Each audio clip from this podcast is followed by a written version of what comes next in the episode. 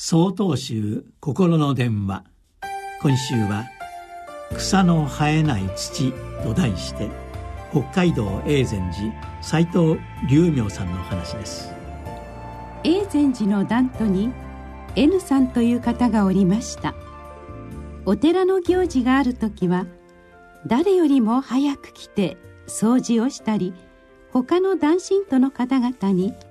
仏様にお供えするお団子やお膳の作り方を教えたりとさまざまな準備や後片付けの指揮をとっていただいていました。何より印象に残っているのは毎日のように自宅から30分ほど歩いてお寺に来て庭の草取りをしてくださったことです。腰をかがめ桑を持って丁寧に根っこから取ります。もんぺを履き頭には手ぬぐいを巻いて顔は真っ黒に日焼けしていました。おかげでいつも庭はきれいで近所の人々からは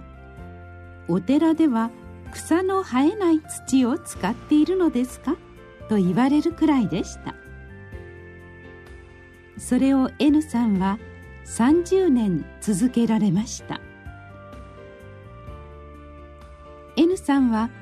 80歳半ばになると急に体力が落ちたようでお寺に来ることができなくなってしまい私はとても寂しくなりました。しかしそれからは私が毎月ご自宅に伺いいろいろとお話をさせていただきました。その N さんが95歳の時眠るがごとく息を引き取られました。私は長い間お寺にお手伝いさせてもらって本当に幸せでした。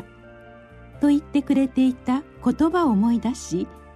涙が止まりませんでした。お釈迦様の見教えの一つに伏せがあります。見返りを求めず私がこれだけのことをしてやったという気配すら見せず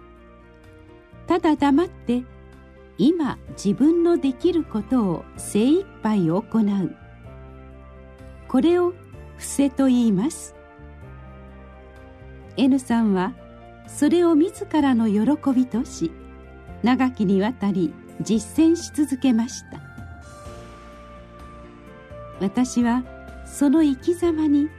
心から敬意を表したいと思います。そしてあふれ出る感謝の気持ちとその姿を胸に私がこれだけのことをしてやったという執着を捨てて今できることを精一杯実践していこうと改めて心に誓いました。11月11日よりお話が変わります。